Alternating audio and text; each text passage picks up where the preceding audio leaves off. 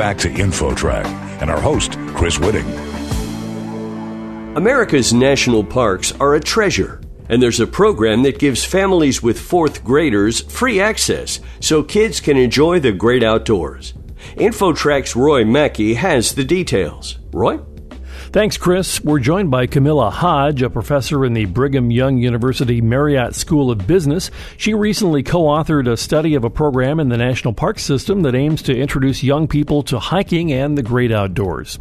Professor, your study looked at the effectiveness of something called the Every Kid Outdoors program. Tell us about that program and what it's trying to achieve. So, the Every Kid Outdoors program is a program that allows free access to public federal lands to fourth graders and their households. That enables, for example, fourth graders to attend national parks or visit national parks without paying an access fee with their families. And does that apply to all 423 parks in the national park system?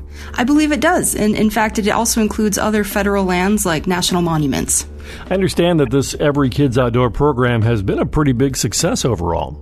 Yes, so what we found is that before and after, when we compared hiking behaviors in households with a fourth grader, we saw almost a sevenfold increase in hiking behaviors in those fourth grade households. And we did not see, interestingly, any commensurate increase in hiking in any second or third grade households or fifth or sixth grade households. Interesting. Your study did find that the increased use of parks seemed to be confined to certain demographic groups, though, right? It did. We were hopeful that we would see some additional responsiveness among lower income households, given previous research that has examined household responsiveness to waived access fees. Unfortunately, we did not observe that. What we saw instead were concentrated responses in higher income and white households, and so we failed to detect any significant changes in hiking behaviors in those lower income and non white households. So, what steps do you think would make a difference in terms of equalizing the use of public lands across households of all incomes and ethnic and racial groups?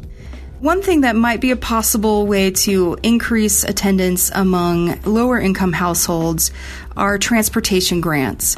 In addition to waiving park access fees, the Every Kid Outdoors policy and program actually has an additional arm in which there are monies available to help bridge any transportation gaps. So, households and schools, I believe, can apply for funding that can help them make trips that otherwise would be somewhat untenable or unattainable because of the cost of travel. Obviously, getting kids outdoors is good on many levels, but tell us what you think the greatest benefits are for getting a family to a national park and hiking and so forth. That's a great question because we did observe this hiking behavior among parents and their children. And so we saw this increase of parent and child dyads going outdoors together and hiking together. And there is some indication from other research, not the focus of this study, but other research suggesting that being outdoors with children can actually increase or improve the quality of communication between a parent and their child.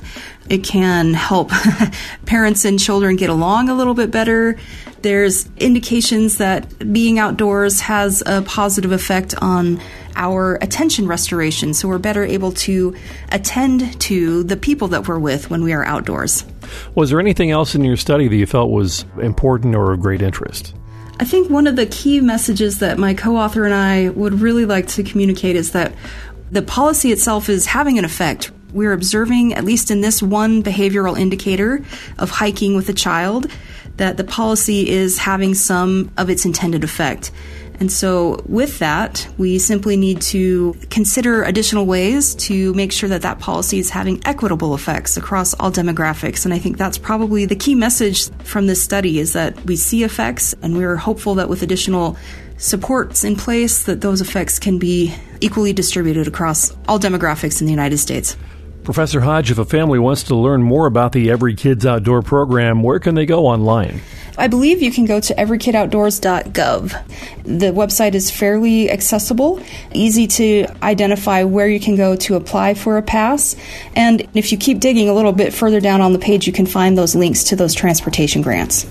Camilla Hodge, professor in the Brigham Young University Marriott School of Business. Thank you very much for sharing your study with us. You're welcome. For InfoTrack, I'm Roy Mackey. That's it for another edition of InfoTrack. InfoTrack Internet services are provided by Pair.com. Thanks to this week's contributors, Roy Mackey and Gina Tedesco. Our executive producer is Randy Meyer, and I'm Chris Whitting, inviting you to join us next week for another edition of InfoTrack.